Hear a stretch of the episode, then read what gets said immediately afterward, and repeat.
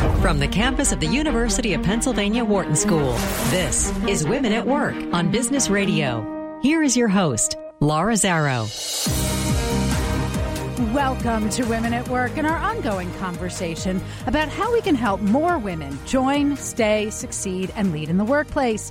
I'm your host, Laura Zarrow, Executive Director of Wharton People Analytics, for today's show on the art and craft of landing your next job. Whether we're looking for a chance to move into a new field or simply move back into the workforce after time away, the process of getting a new job can be downright daunting.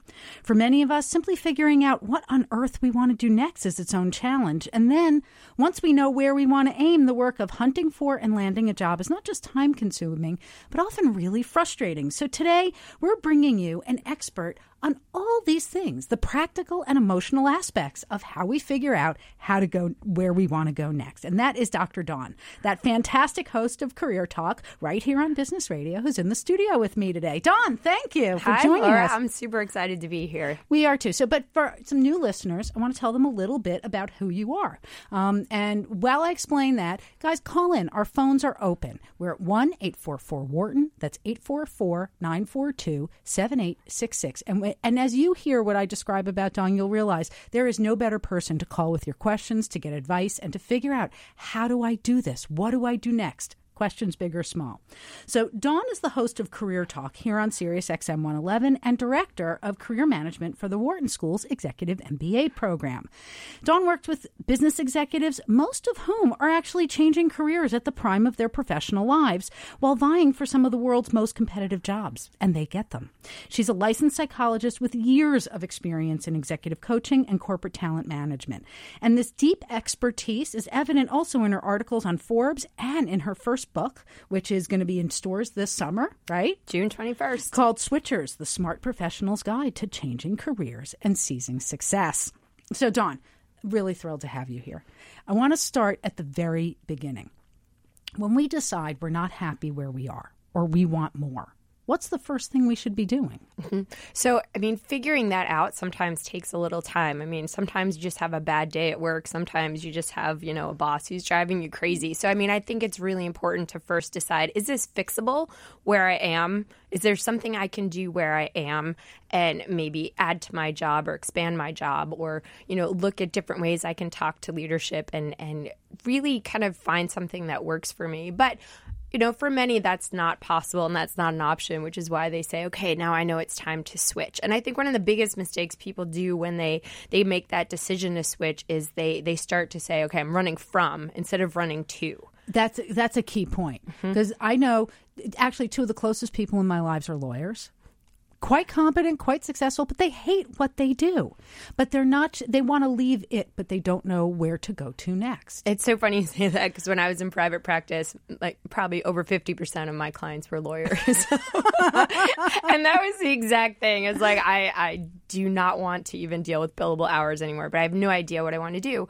And, and so I think it's really important to slow down and say, okay, I've made this realization. Now I need to do some evaluation, some self exploration so I can figure out where I want to go. And there's obviously a number of ways that can be done. But I think that has to be the first step because as somebody who's recruited and hired people, you can smell that a mile away when somebody's running from a situation versus excited to be coming to your company or so your job. So it's not just a strategic challenge because how do you know where to aim? How do you know what to do if you don't know mm-hmm. where you're aiming? Exactly. But it can also be a competitive disadvantage. Exactly. Well said. Okay, because it, will look like you're running away from a problem that maybe you should you might have caused or should have fixed, rather than being impactful in a new way in your life. Exactly. And, you know, a lot of people call in, or, you know, if we go back to the lawyer example, people say that, you know, oh, what can I do with my, my lawyer skills? And, you know, I think that limits people because career trajectories have changed so much over the past decade that people are switching careers now fairly easily in terms of, you know, not being such a big head scratcher. Like, why would you go to law school and then decide you want to start your own business or you want to, you know, go into supply chain? I mean, more and more people are doing it. So it's not the taboo that it, that it might have once been or the impossibility that it might have once been. But there are ways you can do it and there are ways that you will get stuck. So one of the things that um, comes up for women, particularly when we talk about this, is that we find that women are more likely than men to not have the confidence that they need to. There's a mm-hmm. risk involved in this, mm-hmm. and there's a certain amount of courage that you need. And it seems like women are more inclined to say, I haven't done that before. I don't know if I can do that thing. Mm-hmm. What advice do you have for us to figure out? Um, how do we match up what we can do with what we want to do? Mm-hmm. Yep, and I say there there's no greater force than than a woman who knows what she wants. So so you want to figure out what you want. So instead of instead of looking at my past and saying what can I do with my past, I think one if you've not been in a job search or you've not even thought about a different career for for several years, you have to figure out what's out there because jobs change so rapidly. I mean, you think 10 years ago, I mean, SEO, that wasn't even a job. And Right. you know, for for the students who are graduating today from college, they're going to be retiring from jobs that don't even exist. So I think you have to get out there and talk to people. And one of the easiest things to do is to talk to people you know, because oftentimes people can't even explain in depth what their their best friends do, or sometimes even their spouse. They might know they work at a certain company or they have a certain title, but what do they actually do day to day? So I think one of the the easiest experiments to just do first is to look at your list of friends and say, you know, I want to do a, you know, we're going to go to coffee, but this time we're really going to talk about what you do day to day. That's really an amazing suggestion for a couple of reasons. So, one is that you're going to learn so much by asking that question, but also, so many women are uncomfortable networking because it seems very almost crass to some women. Mm-hmm. And instead, to say, I'm not here to ask anything of you, I just want to learn what you do. And aren't, wouldn't we feel great to be asked that? That somebody actually wants to know what do we do day to day and what is it like and what surprises us? I mean, we don't often get to talk about those things. It's true. And also, as I realized, where some members of my family were like, Laura, we know you go to Wharton every day, and we know there are these things that happen, but we don't know what it means to be the executive director of Wharton People Analytics. And mm-hmm. and I realized like they're almost embarrassed to ask me. Mm-hmm.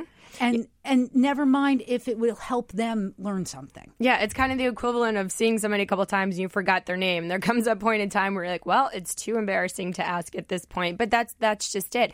And here's the reason that you're shooting yourself in the foot if you do that because these are the individuals who want to see you succeed. They care about you. They want to see you land in a career that you love and inspires you. But if they don't know what you do, they can't be out there being ambassadors for you. So, so they, on the one hand, they might be too embarrassed to ask, and on the other hand, they're not out there helping you. And as you, I think you're suggesting by saying these people are your ambassadors, mm-hmm. is well, you're turning to them first to learn. Mm-hmm. And because they're people you know, it's nice to spend some time with them, but you can really learn from them. They will become your ambassadors. They will. Just through the conversation, as you start to, you know, have the discussion, you, you'll start to say, "Wow, that sounds really interesting. How did you learn to do that?" And you know, that exchange, they'll walk away understanding better what you do and what you want to do. I, I think another thing you can do is look at your job now, and maybe you're ready for a complete change. But what is it? What is that five percent, even ten percent that you love to do? That usually that it's not 100% of the job that you hate. It might be you love working to solve the impossible puzzle. It might be you love your clients. It might be you love working as part of a, a smart collaborative team or you know you always like to be up against a deadline. There are certain aspects of your job that you would probably want to take with you.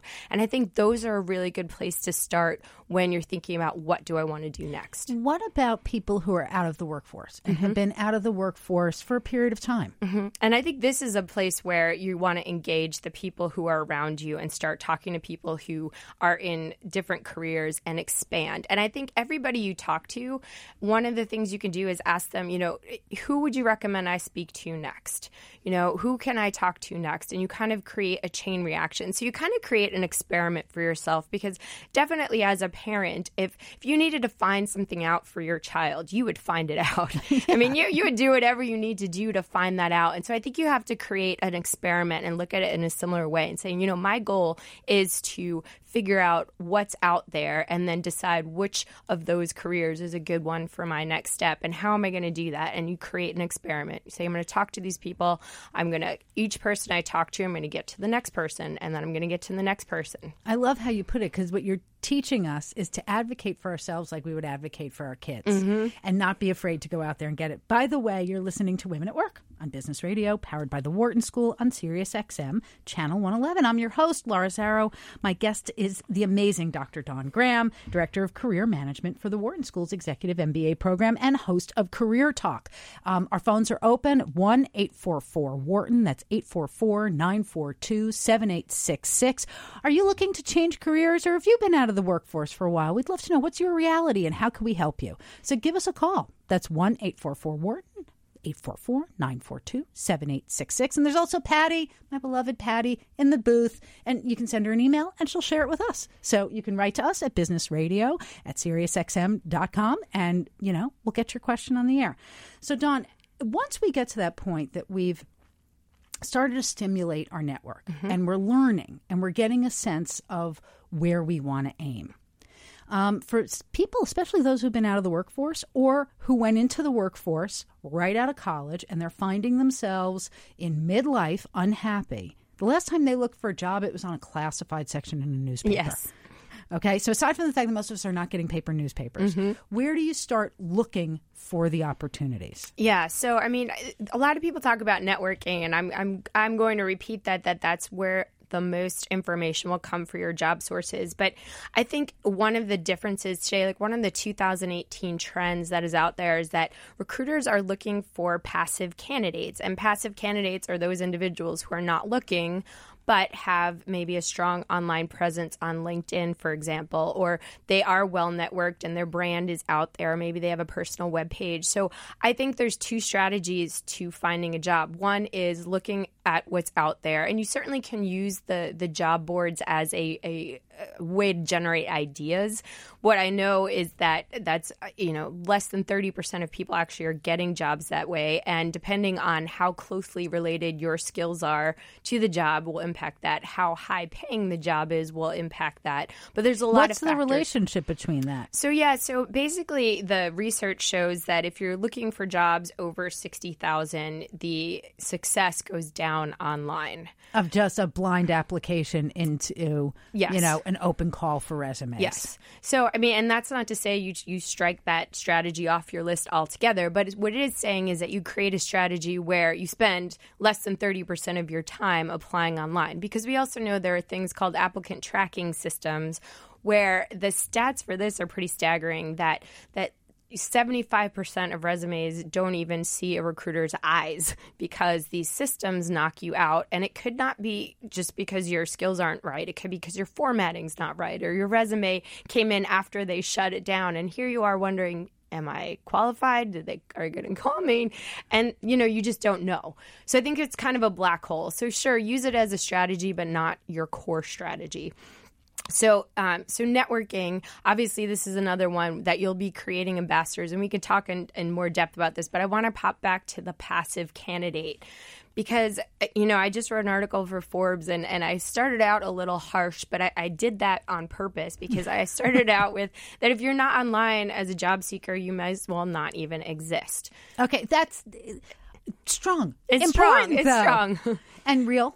It's strong and real. I mean, there's a lot of stats out there too that talk about the fact that 35% of recruiters admitted that if they can't find an online presence, they won't invite you in for an interview. I mean, they right, don't know who you are. Right, right, it's wrong so or funny. not. It's just the way it is. Because there was a period, there's a portion of our lives where we have to look at online presences and question them and mm-hmm. say, is that real?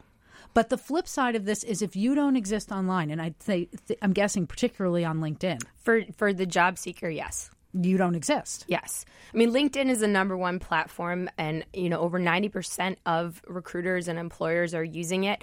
But Facebook and Twitter are quickly coming up behind.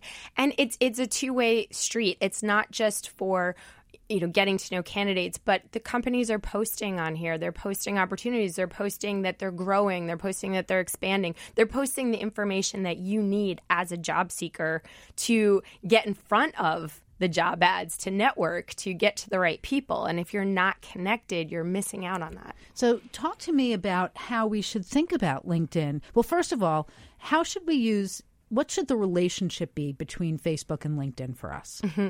So here's the thing. I'll, I'll admit I'm not big of, on social media in general. I mean, if, if I'd, I'd love to go back to a world where there used to be classifieds. It's just that's just me, but we can't. and I, and I think what I always tell job seekers, if if that's you, that you have to deal not in what's fair, but what's in re- what's real. If you want to play ball, you got to be in the game.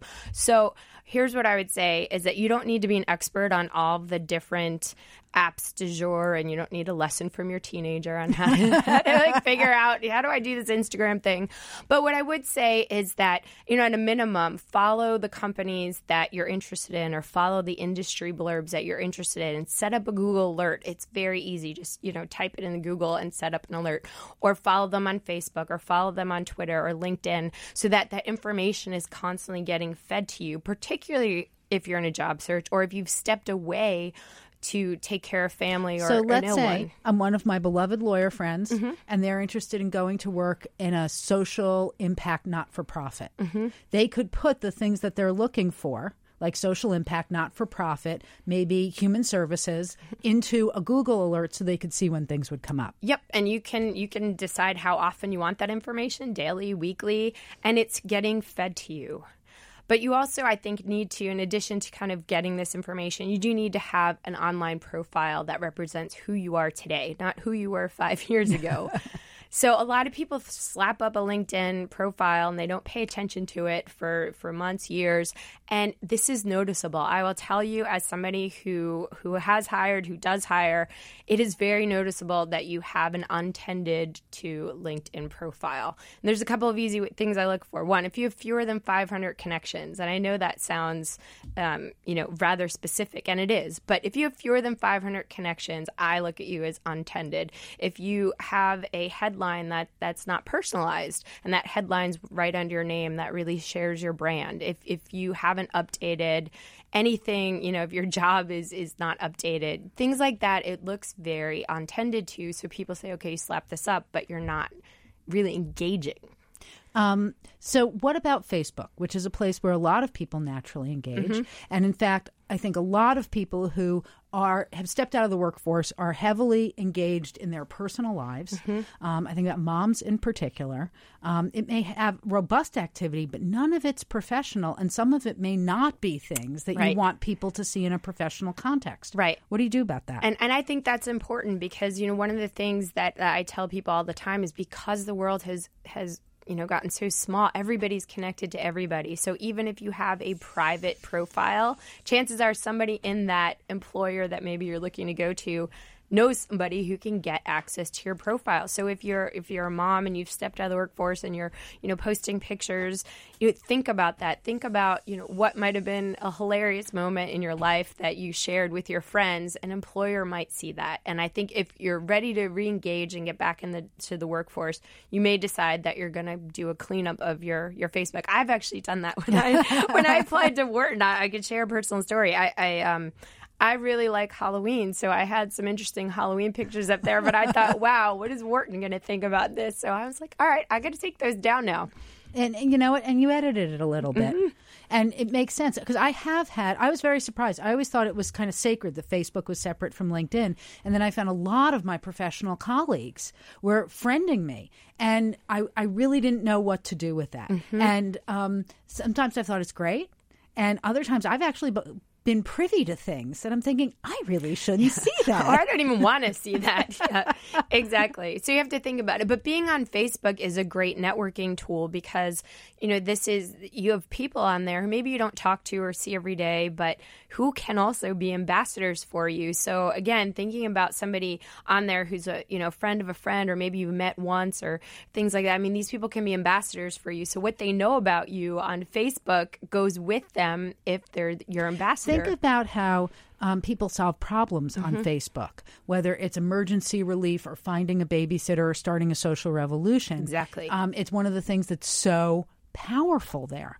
So on LinkedIn, there's another dynamic mm-hmm. that um, I have to say, I've been like trying to make friends with and understand, um, which is getting connection invitations from strangers. And should you send those out?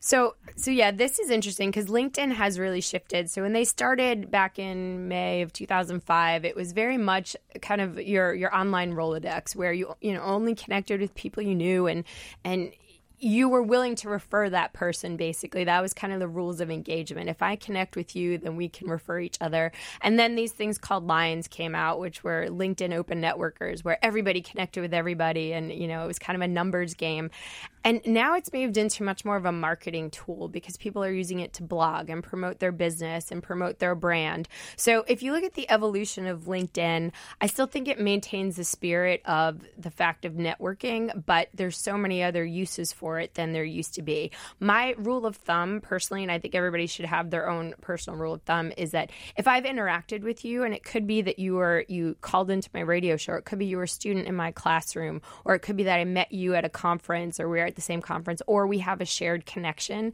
and there's a reason for us to be connected, I usually accept, which is why I say do the personal, take two seconds and write the personal invitation to say, hey, Laura, you know, I, I listened to your show on Women at Work on Sirius XM. I love it. You know, let's connect. I have to tell you, aside from the fact that I just love it when I hear from people like that. You know, we all like to hear that you're out there um, and know that it matters to you. When I've gotten requests or I've heard, like, I learned this, or can you point me in the direction of somebody who can teach me that? I'm so happy to help. And so you're right, taking a few minutes to say, this is why I'm writing this is the context in which I come to you, and this is what I want to do with it. I'm I'm happy to accept, and you know, hopefully, it's sparked a few more ripples of impact in the world. Exactly. So, um, I think this is going to be helpful. Julie wrote in from Cinnaminson, who's one of our favorite listeners. Hello, Julie. Thanks for writing. Um, Julie says she's been doing one type of job for years, but she really wants to leave the industry. She wants to start something new and she doesn't know how. Um, should she list the skills that she can take with her? She's heard you say that before. I think she listens to your show too. Um, and how can she get someone to meet with her if she's no experience in the industry? So I'd love it if you could help us answer Julie's question. And in particular, is there a way LinkedIn can be helpful in this? Yes. So um, a couple of things. So thank you, Julie, for your question. I mean, this is this is kind of what we deal with every day, um, and there's a couple of key steps. So we talked about this earlier, but make sure you're running to versus running from. So I think the first step for anybody, whether you're looking to return from an absence or you're looking to switch careers, is to really get a solid what I call plan A. You need to know your target industry, you need to know your target function, the companies you want to work in, the geography you want to work in because if if you don't know those things, people are not going to take you seriously. I mean, imagine somebody comes up to you and says, "I'll work anywhere, I'll do anything." You're not going to recommend that person. So when you go to your network, when you go for your interviews, you have to be rock solid. Confidence breeds confidence. That's what I always say. That should be our new mantra. it really does because um, if you don't know, they're going to just assume this is a whim, especially if it's a big change.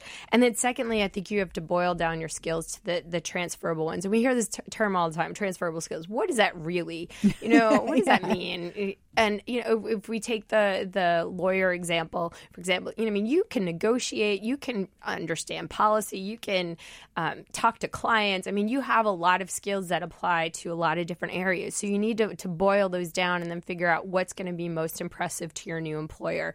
And then you have to put on the hat of the employer. And again, this this goes for anybody, a career switcher, somebody returning to work.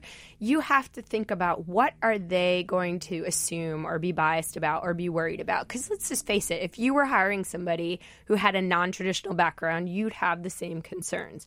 And you have to allay those fears. So, one of the best ways to do that is to get referred in through a network contact. Somebody who could say, "Hey, you know, Julie, you know, has worked as a lawyer and, you know, she's not done supply chain, but she's got these great skills that are applicable and she's very motivated and a quick learner. I think you should talk to her. So if you kind of can get somebody to So that's where your ambassadors matter. ambassadors exactly exactly get you because that's going to open the door if you think about it from a psychological perspective if you're a career changer my initial kind of assessment of you as a candidate is negative. You have to prove, like, you know, you have to overcome that negative bias. If my initial impression of you is positive because one of my great employees referred you, now you're coming in with that positive lens. So it's it's a completely different starting Look, place. The way that I came to Wharton was through a colleague and friend Mm-hmm. who said to somebody here at Wharton, I know she comes from art schools, but this is who you want. Mm-hmm. And did the matchmaking, and I'm forever grateful. Yep. And, and you got to get somebody to open that door. This is one case where I'd say applying online is going to be fruitless for you because, you know, hires, that's not their day to day job. Their day to day job is whatever they do, accounting or, you know, Right. and, and they, they don't have the time nor, nor skill set to look through your resume and pull out your transferable skills. So you're going to get eaten up by the applicant tracking system or just thrown out. So this is there are a couple things that I think are really important in this. Um, and when we come back, I want to dive into them. Which is one, we've heard this from other people before. Think about the person who's reading it. What's their perspective? So um, to think about a what do they consider the skills that they need and how do you help them see that in your skills? Mm-hmm. And then the flip side of that which is what are they going to be critical of mm-hmm. on your resume and in your background that you need to help them see past? Exactly. and then understanding where the resume review process may be conducted by people who think who are broadly processing employee information for an organization and are not diving into the specifics of your talents and whether they're expressed and the nuances of how they may match with a role. Right. And that's why the resume is such a, I, I, I call it a career killer in this pe- point because if you're switching, you get seven seconds, maybe eight seconds for me to say this is in and this is out. Um, if I'm, it's kind of ghastly to realize the power that somebody has in seven seconds. It's ridiculous. And a lot of times you're I mean, I, I started recruiting when I was twenty one. Now I'm a yeah, I'm a 21 year old looking at resumes and I, I don't know what to look for. you know, so not. if I have a list of keywords and you don't have any of them, you're getting you're getting tossed, which is why in a switch or if you're returning to the workforce, I say resume comes second and the networking has to come first. Okay, well, when we come back, we're going to talk about all of this and more. Our phones are open 1 844 Wharton. That's 844 942 7866. And you can call in even while we're on break. So give us a ring, stay with us. Dawn's here for the hour, um, and we're looking forward to taking your calls and talking with her more. I'm Laura Zarrow. You're listening to Women at Work here on Business Radio, powered by the Wharton School on Sirius XM 111. And by the way, you can follow us at Sirius. What is it, Patty? At Biz Radio. 111, right? is Radio 111. Why do I always get this wrong?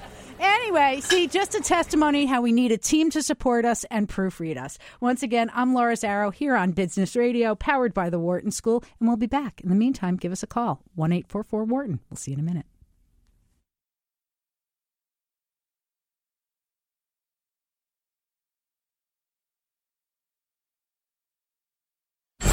Listening to Women at Work on Business Radio, Sirius XM 111. Here again is Laura Zarrow. Welcome back to Women at Work and our ongoing conversation about how to help more women join, stay, succeed, and lead in the workplace. I'm your host, Laura Zarrow. I'm the Executive Director of Wharton People Analytics, and I'm here today with the amazing Dr. Dawn Graham, and she's the host of Career Talk here on Business Radio, and also the Director of Career Management for the Wharton School's Executive MBA program.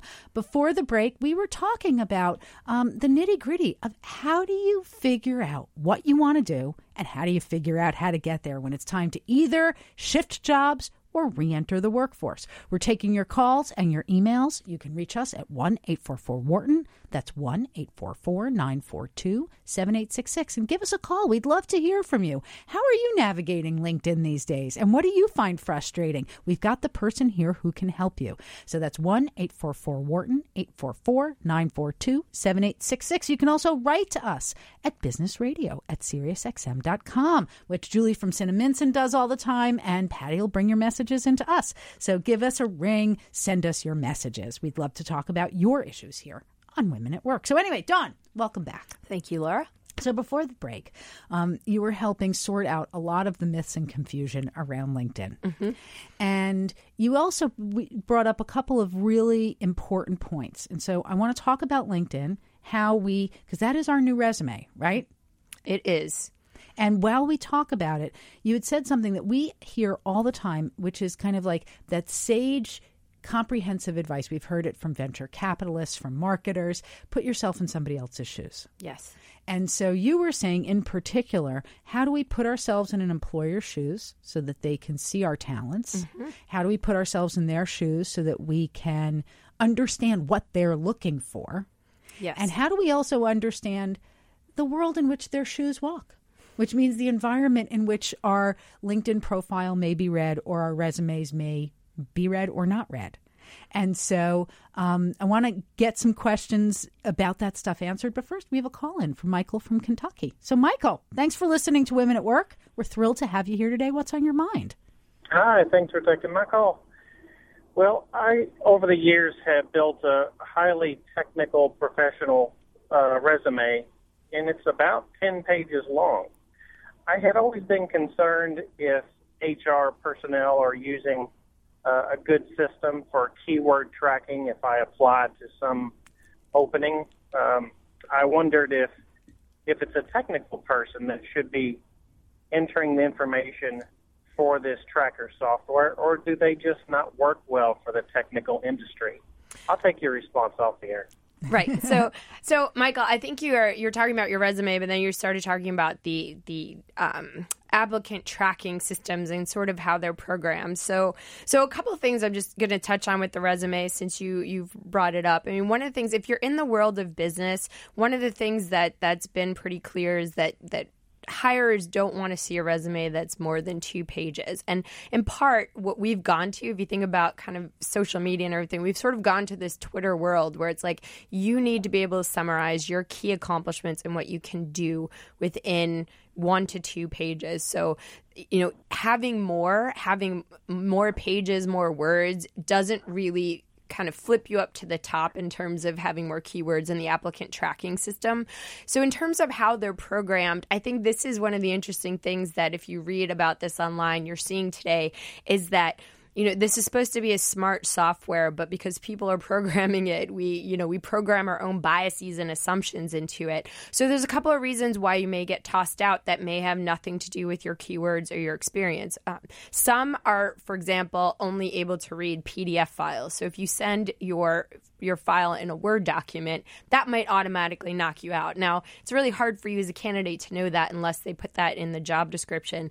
You know, others, they have certain sections. So maybe they have a profile section and then experience and then, you know, different things. So they kind of scan your resume looking for those things, but you don't have your resume in that format, for example. And so the wrong information ends up in the wrong place. And maybe at the end of the day, when they're looking at it, they assume, wow, you, you don't have the college degree that we were looking for because your college degree got kind of weeded out when it was put through the system. So there's a lot of things that can that can hinder that process, which is why one of one of uh, the things we recommend to our students or to our clients is that if you're going to send a resume through an online application system, absolutely find somebody in that company, be it, you know, somebody you know or, you know, some contact who can shepherd it through the process to make sure that either the hiring manager and the hiring manager's best, or at least at a minimum, HR gets that resume and lays eyes on it because then you at least have a fair shot versus getting stuck in system limbo. Um, Michael, and one other thing I'd like to point out to add to that is that um, long when you're using your document to present everything you've ever done, that may be traditional when it's a curriculum vitae in an academic setting when you're going for a scholarly position. And so, one of the things that I see happen often is that people mix up the terms resume and CV. Dawn, is that a fair thing to say? That is very fair, yes. Because in academia, the longer the better. right. But there, but it's very, um, it's got a very formal protocol about what's presented and how it's presented that includes sc- publications, teaching, research. Um, uh, consulting opportunities. It's not the same thing as a resume. So, one of the things that would be good is to make sure that, depending on the context in which you're working, you're acutely mindful of which is appropriate. Mm-hmm. And if mm-hmm. you're ever seeking an academic role and they specifically say CV, then it's a CV. So, Michael, I hope that's helpful. Thank you for listening and calling in. Good luck, Michael. Um, by the way, if you'd like to join us and get some excellent advice from Dawn, you can reach us at 1 844 Wharton. That's 844 942 7866. So now I want to go back to this question of how we convert our resumes to the world of LinkedIn. So yeah, a, a couple of things. So we do still need a resume. There's been lots of talk how how videos and all these other things are going to replace resumes. They haven't, so we still need a resume. But LinkedIn is is kind of your social presence and for your LinkedIn, you need to communicate what you offer to a company. I mean, and that really needs to be the key message. Anybody who's looking at that, whether you're, you have your own business or you're looking for a job or you're returning to the workforce, they need to easily be able to look at your LinkedIn and and see the value that you bring to the table. So there's a couple of key things you want. You definitely want a a great headshot. Now it doesn't have to be the Sears blue background. As a matter of fact, I don't think it should because I think those are a little bit distancing and you have to almost think this is your first time meeting somebody. So your picture should just be you know, not casual to the point of you're at a party, but it could be something as easy as a blank background and somebody takes a nice headshot of you. And that's expected. And make sure it's visible because there's a lot of research on there that having a headshot is increases your likelihood of getting contacted by 14 times and that number keeps going up.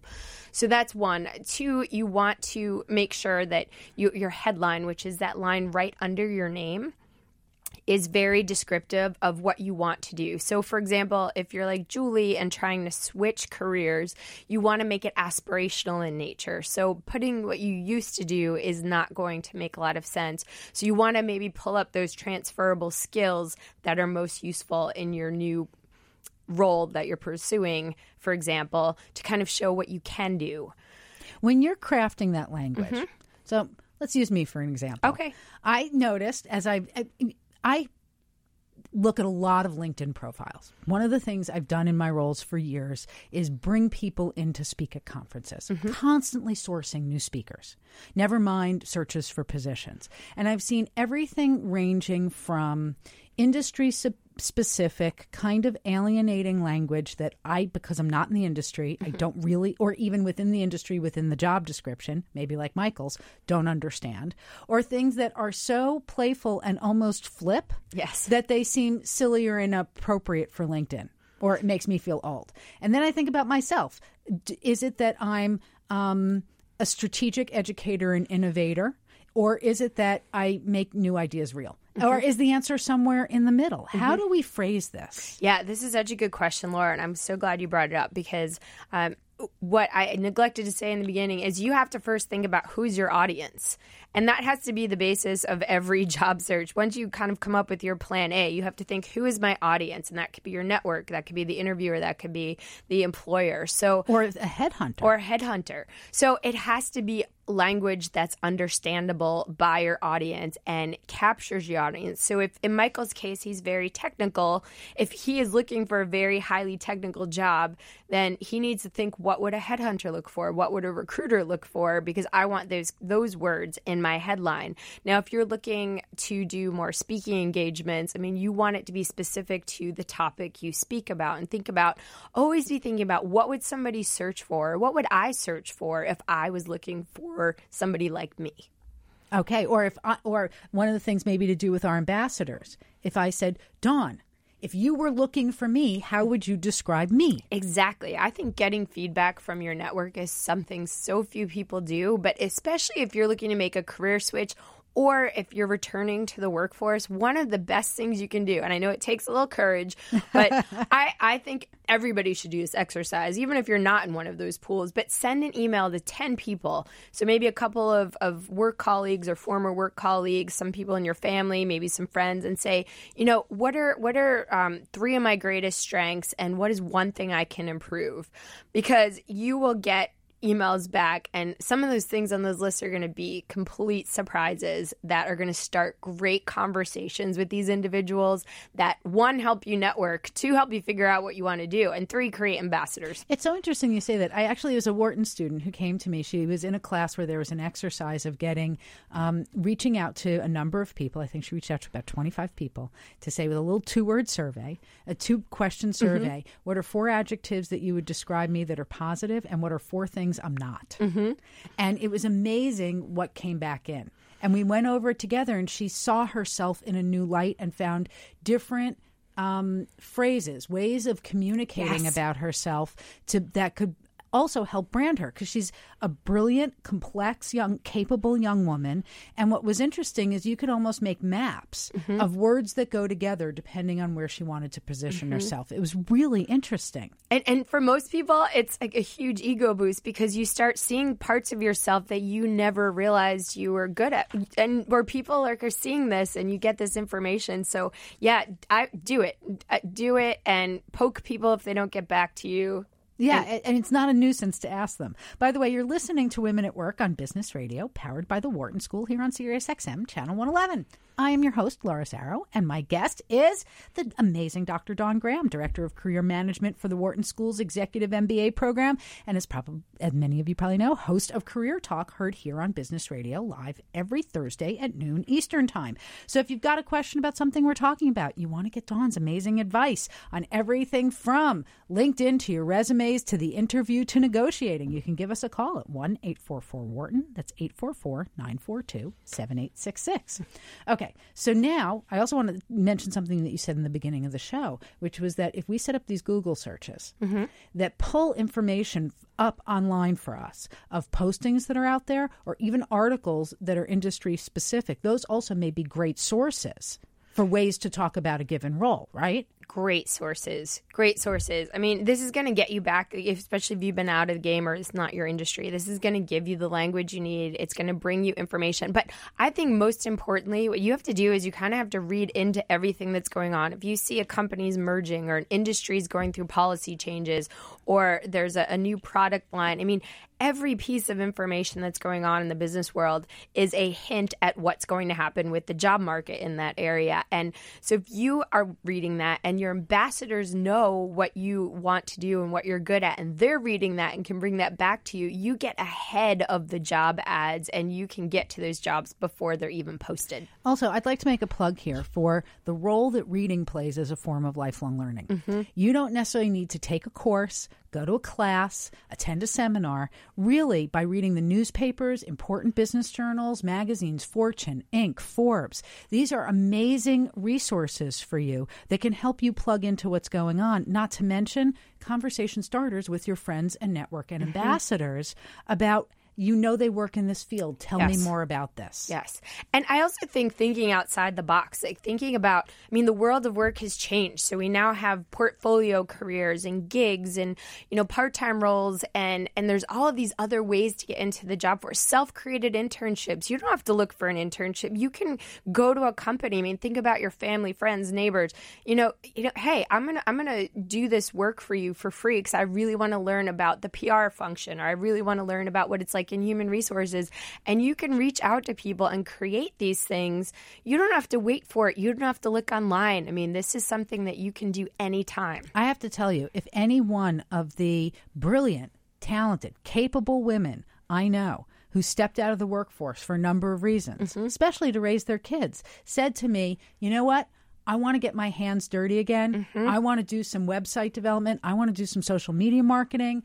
I would so love to have them. Like, what a gift. Yes, yes, and we uh, whether you're a career switcher or somebody returning the workforce, we, we we just are programmed to think full time job, apply, get the job, but no more. I mean, you don't have to do that anymore. You're not bound by that. That's sure one option, but you can create these these opportunities for yourself and yeah get your get your experience and everything on is experience paid for or not paid for. And these can build your linkedin profiles your resumes. So i mean you don't have to get a paycheck for that experience to be on your resume. How so one of the things that we know a lot of um, women in particular have done is they volunteer when they're not working. It's Yes. a way of engaging in their community. It's a way of keeping their skills alive. For many it keeps their brain working and takes that formidable intelligence and puts it to use somewhere. Um, and then we also see that that's also a viable way Yes. to build a network and build skills and get exposed to things.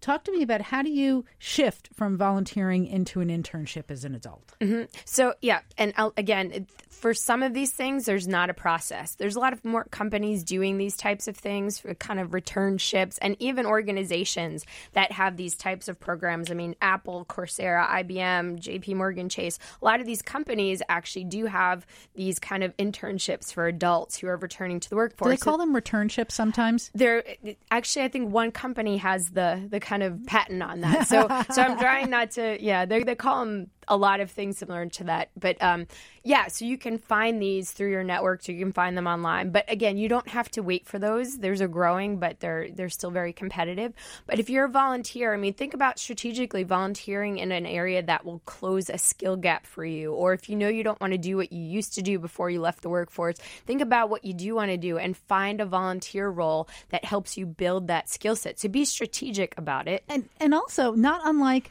the way we advise our students to take internships, explore this. See if you like this environment, like this work. It's the same thing for you too. yeah because you may hate it Um, by the way, we have a caller, Brian from Florida, is calling in. Brian, thanks so much for listening to Women at Work. What's on your mind?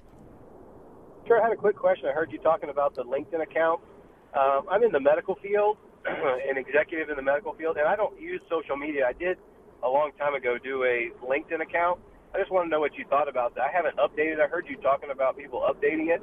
Um, not that I'm looking for a new position, but I don't really subscribe to all the social media. Maybe it's just my age, but I just don't. I yeah don't feel I really need it my field, but so I don't know how you guys feel about that. Yeah, so it's interesting, Brian, and- and we're we're kind of talking about job seekers, but here's the thing I would say about LinkedIn is that uh, are you in a job? You said you're not looking for a job, right? Well, I mean, I'm in I, I'm in a uh, administrative role in uh, the medical field. I guess we're always all looking. Um, Right answer. looking. Right answer. Yeah, here's the thing, Brian. I'll just tell you a quick personal story. I used to be with Arthur Andersen, and then Enron happened. So I thought I'd be with Arthur Andersen for the rest of my life. Um, lots of positive things have happened since then, but I'm just saying that you never know. And what you don't want to do is start the process of, of networking and branding and all of that stuff when you're in that desperate situation and you need it. So, yeah, I would say uh, you don't need to go in every day and, and blog and, and create websites, but I'd say at a very minimum, start building up your network because you want to build it before you need it. I understand. Okay, that, that makes good sense. I Thank hope that's helpful, Brian. And thank you for calling. If you have more questions for Dawn, give us a ring. You can reach us at 1 844 Wharton.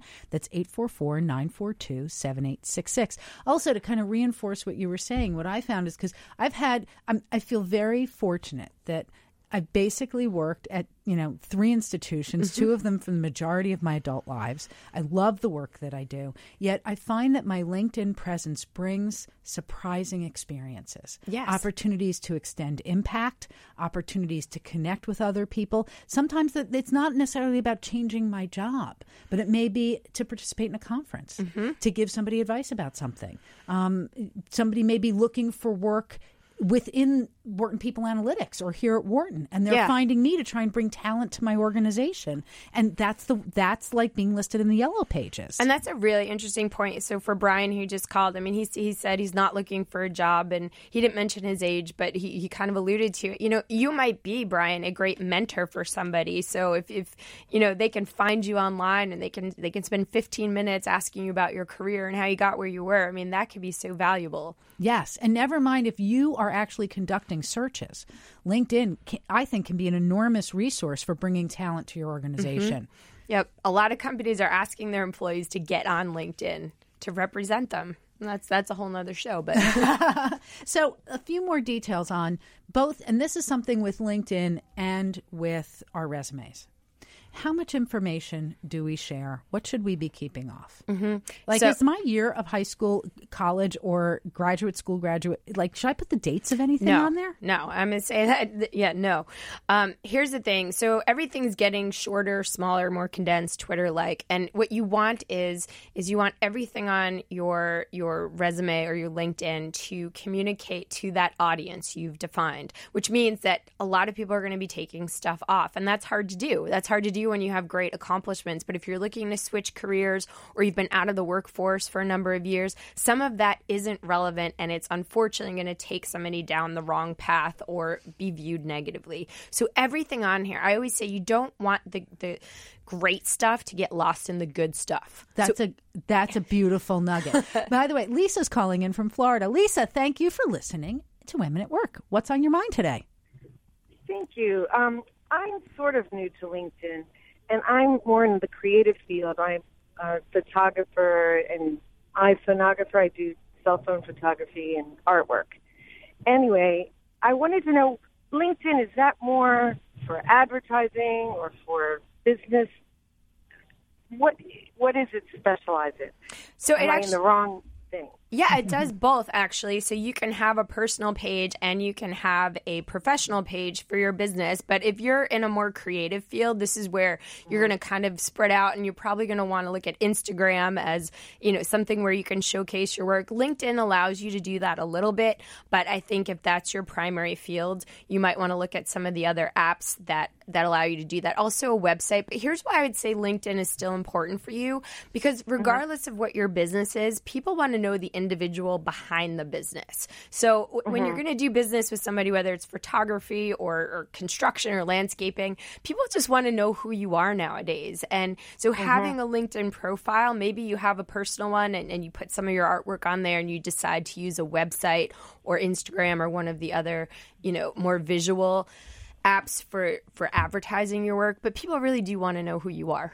Yes, and well, so interestingly enough, so I do have an Instagram account, and at one point, and I I also do jewelry, um, custom jewelry. Anyway, that's a, a different facet. but anyway, for when you're an artist, you do a lot of things. But anyway, the so I am at the point where I'm on Instagram. At one point, I had about three thousand followers, and then Instagram rerouted, and then now I'm down to barely 575 followers it goes up and down and I and I do hashtag and I try to do posts regularly and I'm trying to do the right thing, but I don't know how it goes up and down and what Dawn, uh, do you have something Instagram helpful yeah. here? Yeah. So there's a couple of things. So I'm I'm not an expert on Instagram, but I know a lot of the websites are doing this now, or a lot of the apps are doing this. So a couple of things. I think one, make sure whoever you brand yourself as, you are at, on all of your online accounts so that they all link and make sure they're all linked because this will help you increase your traffic. The other thing I would say is if you don't have a website, you absolutely want to have a website because that way you can have people sign up to your website so it won't matter if Facebook decides half your ads are getting through or Instagram shuts you down because you'll have that that contact list through your website where people can actually register and you have those email addresses. So that could be something that kind of combats the the apps attacking um, your job ads. and Lisa, thank you so much for calling in, and also um, to you and all of um, our fellow artists out there. One of the amazing things about LinkedIn, and this is true for all artists who are looking for work, is that it serves as an ambassador for you. It's your technological ambassador to explain to non-artists in terms that they can understand um, what you have to offer. So presenting yourself in that professional context, showing people that while your magic genius are your creative abilities that you can communicate in a business context, can actually do a world of good for you and bring you clients that you might not get otherwise. Um, so, to every creative person out there, know that LinkedIn is your friend and it is a powerful resource. Um, Dawn, would you agree? I absolutely agree. Like I said, in a job search or not, LinkedIn is is going to be a helpful asset. Well, I have to say, I think our most helpful asset today has been Dawn herself. Oh, Lord, you're, uh, you're Dawn, so awesome. I learned so much, and it sounds like everybody from Brian to Michael to Lisa out there did as well. So thank you for joining us. My pleasure. For people who want to get more Dawn, where do they find you? Yes, so you can you can follow me on Twitter at Dr. Dawn Graham, or you can sign up for my blog, dawnoncareers.com, or of course you can listen to Career Talk on Sirius XM channel 111, where she'll take more of your calls mm-hmm. live. also, for people who are dying to like sit down with Dawn on paper, When does your book come out? So my book comes out June 21st, and it's already on Amazon, so you can pre-order. Fantastic. And we'll certainly be talking about that more then. Thank you, all of you who listened today. Dawn, thank you for joining us. If you have a question about anything you heard on today's show, email us at businessradio at SiriusXM.com. And be sure to follow our show on Twitter at BizRadio111 and me at Laura Zarrow. A special thank you to Dawn, to Patty Hall, to my sound engineer, Tatiana Zamis. I'm Laura Zarrow, and you've been listening to Women at Work here on Business Radio, powered by the Wharton School on Sirius XM 111.